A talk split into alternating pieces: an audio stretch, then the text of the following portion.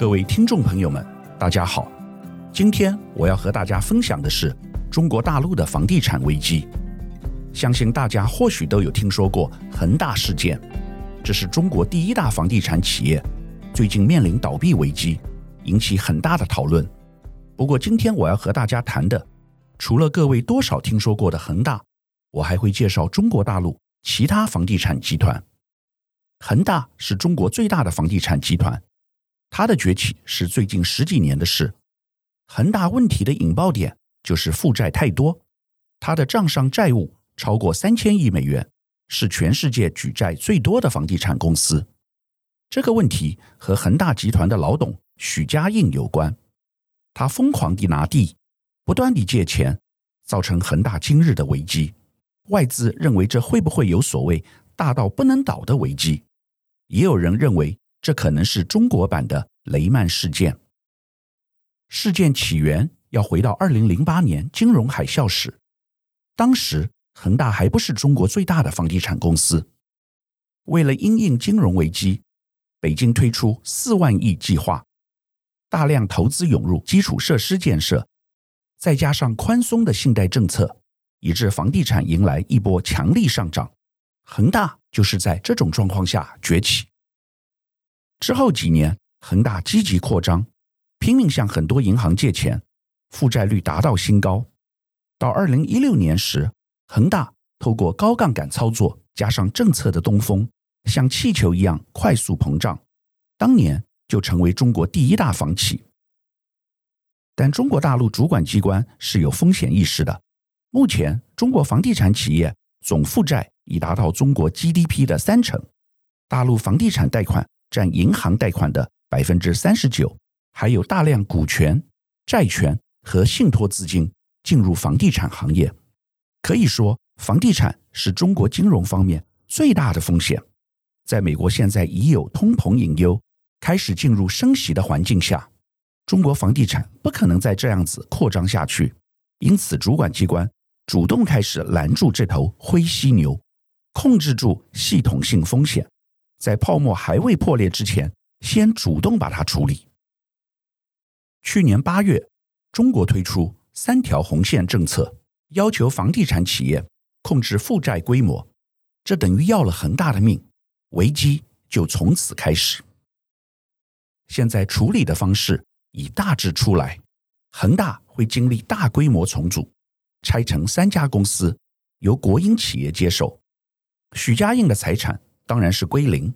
由于政府对金融体系牢牢控制，不管恒大发生什么样的危机，银行还是必须配合持续放款。但这个过程会非常痛苦，因为整个中国大陆经济过于依赖房地产，城镇居民有百分之七十的资产都在房地产。习近平利用恒大崩盘事件来进行结构性调整，痛苦将很剧烈，值得观察。其实大家不知道，早在恒大之前，中国大陆还有其他房地产集团，影响力不逊于恒大。其中最有名的就是王健林的万达集团。有一阵子，王健林还是中国首富，他是军人出身，崛起过程也非常传奇。但中国大陆就是这样，只要当上了首富，便没有什么好下场。王健林也不例外。后来，万达和恒大一样，因为发展太快。几年前出现了财务危机，但王健林做了一件很对的事情，他快速去杠杆化，积极转型，把资产大量处置，能卖的卖，能关的关。经过了几年，倒是活了下来。和许家印不同的是，王健林从来不认为房地产可以永远的持续下去，他认为房地产的增值是表面的，企业如果要能够经营的长久。一定要有其他业务，因此他很早就开始转型。王健林的转型有几个方向，第一是酒店，他在中国大陆盖了很多旅馆，有一阵子中国大陆到处是万达酒店，大部分属于高档，后来在集团财务出问题时都卖掉了。另一个事业体是娱乐事业，包括电影院和运动事业，比如买国外的足球俱乐部。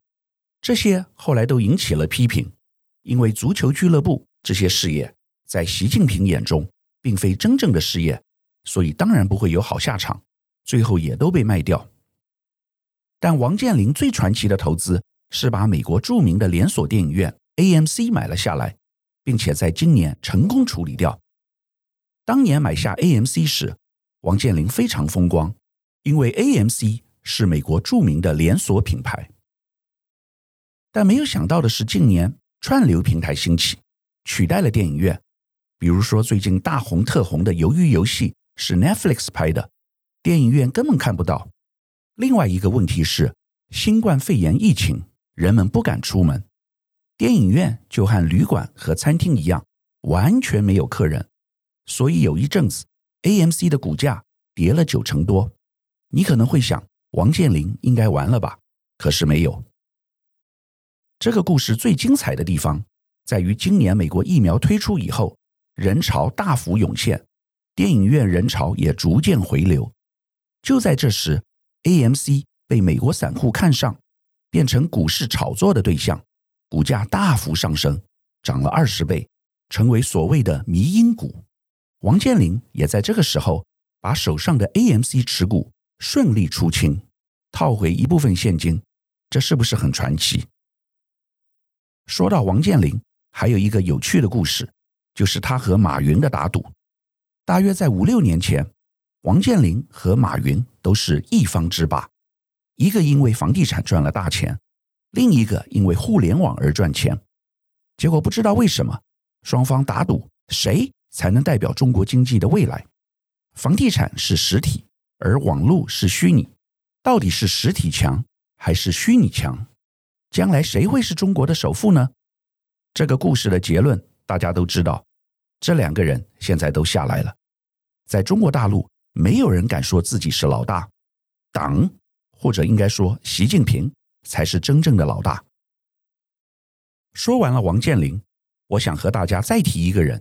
他就是王石，万科集团的创办人。万科曾经是中国最大的房地产集团。王石有一阵子红得不得了，但可能因为忙于外务，没有好好经营事业，结果他的公司万科被外部人士介入，引起股权争夺战。王石在这个过程中也从神坛跌落，失去了董事长和经营权。很多人曾经替王石惋惜。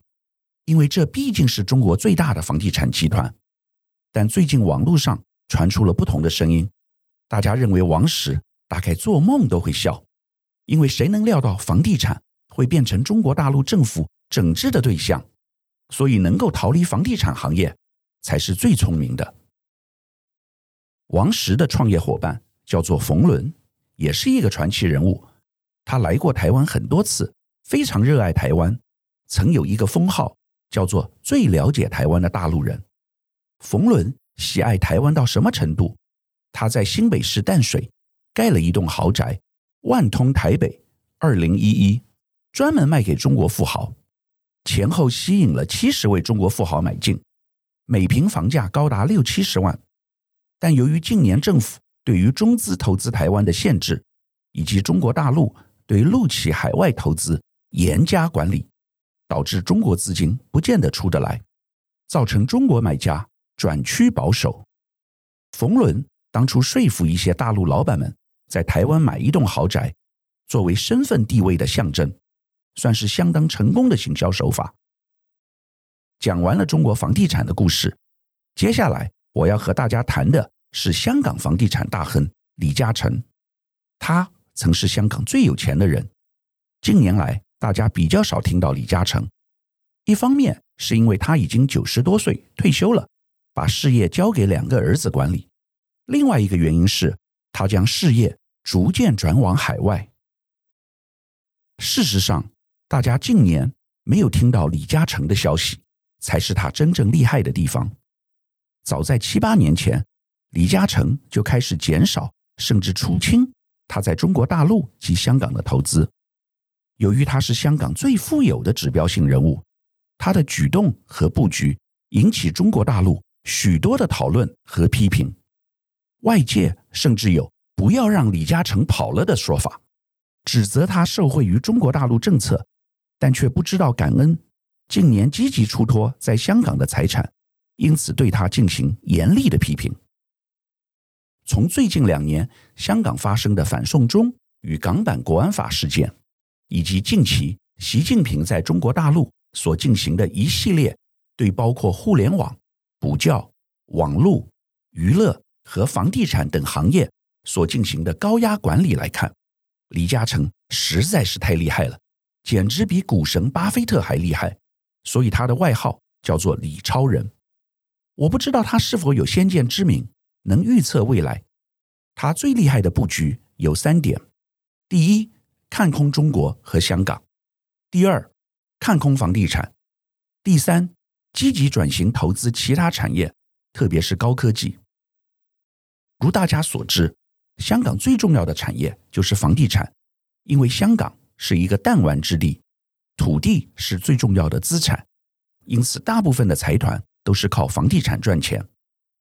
除了李嘉诚以外，香港另外的大型房地产集团还包括新鸿基、恒基和新世界，号称四大天王。但除了李嘉诚以外，几乎没有人积极投资房地产以外的事业，也没有人大举在海外投资，这是最关键的差异。因此，近年李嘉诚的财富。和香港其他财团快速的拉开距离。巴菲特和李嘉诚厉害的地方在于，大家都看着他们，他们是众人目光的焦点，因此一举一动都会被用放大镜来检视。也因为如此，李嘉诚如果要做什么布局，必须要很早就开始，否则如果等到风向已经变了才进行，一定会被卡住。比如说，如果香港现在有哪个富豪，想要出脱他在香港的资产，一定会被中国当局限制，因为香港现在已经完全中国化了，不再是一国两制。但李嘉诚的做法不同，他早在二零一三年便开始逐渐脱手他在中国大陆的房地产投资项目，最多时甚至每个月都会卖一个物业项目。一开始外界和官方不太在意，反正李嘉诚投资很多。这只是正常的投资转手，但渐渐的，大家发现不对劲。李嘉诚在中港的投资越来越少，反而在英国的投资越来越多。伦敦有一半的基础建设都是李嘉诚投资的。李嘉诚不止减少在中港的房地产投资，也降低他在其他事业的投资。最著名的例子是他的事业屈臣氏。早在二零一七年，李嘉诚便把屈臣氏百分之二十五的股权用很便宜的价格卖给新加坡主权基金淡马锡。很多人说李嘉诚失算，价格卖得太便宜了。但现在回想起来，只能说李嘉诚实在是神机妙算。屈臣氏他没有全卖，算是部分套现，但也是高招。全卖可能会引起很大的争议，政治上。不可能，李嘉诚表示，他是用屈臣氏在海外赚的钱拿来贡献给香港。这次大家应该满意了吧？这是似是而非的理论，因为钱还是进了李嘉诚的口袋。他想表示的是，我没有跑，我还在这里。他还对外宣称，我不会跑，不想跑也跑不了。这说明了，如果你要做资产大挪移，你一定要提早。而且必须分批进行。去年，李嘉诚在美国支持的两位来自不同学校的科学家，因为对基因方面的研究，同时获得去年的诺贝尔化学奖。李嘉诚说，他高兴的眼泪都流下来了。这就是先见之明，看得见未来，知道未来的趋势在哪里，并且提前押宝。台湾有两位企业家有类似的特质，一位是尹衍梁。